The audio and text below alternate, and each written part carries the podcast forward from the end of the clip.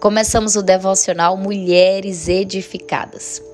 Carliene Santos por aqui e eu já quero convidar você a abrir a sua Bíblia no livro dos Salmos, capítulo 1, do versículo 1 ao 3, que vai nos dizer assim: Bem-aventurado o homem que não anda no conselho dos ímpios, não se detém no caminho dos pecadores e nem se assenta na roda dos escarnecedores.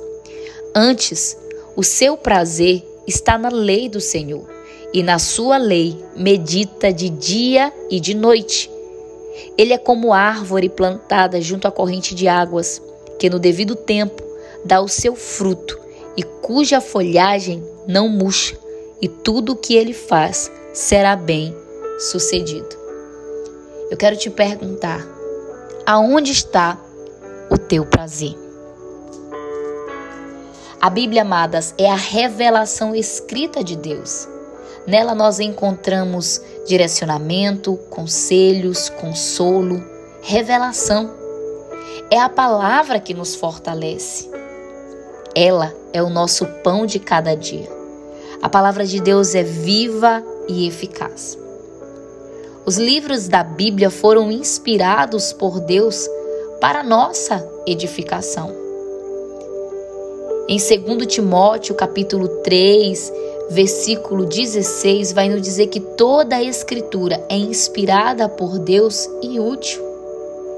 A palavra de Deus ela é inerrante e infalível, como está no Salmo de número 19, versículo 7, que a lei do Senhor é perfeita.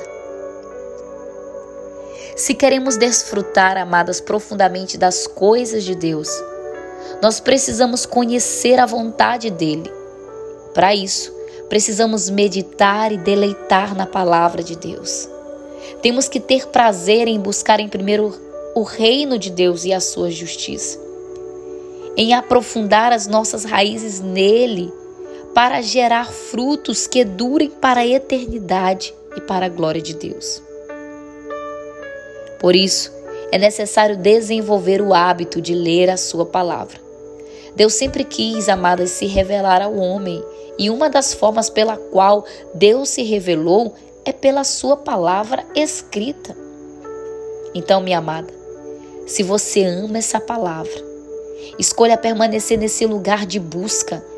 Escolha alimentar o seu espírito e a sua alma. Escolha escavar essa terra cheia de tesouros escondidos que Deus deseja revelar a você. Escolha beber dessa fonte e você será totalmente revigorada. Lembre-se que quanto mais você se deleitar sobre essa palavra, menos prazer você vai ter por coisas que desagradam o coração de Deus. Então eu volto a te perguntar: aonde está o teu prazer? A minha oração é para que esse ano e através desses devocionais a gente venha ainda mais escolher permanecer nesse lugar. Que a gente venha buscar ainda mais o Senhor e se deleitar e ter prazer de estar em Sua presença. Eu espero que essa palavra edifique a tua alma e fortaleça a tua vida e que você seja edificada em nome de Jesus.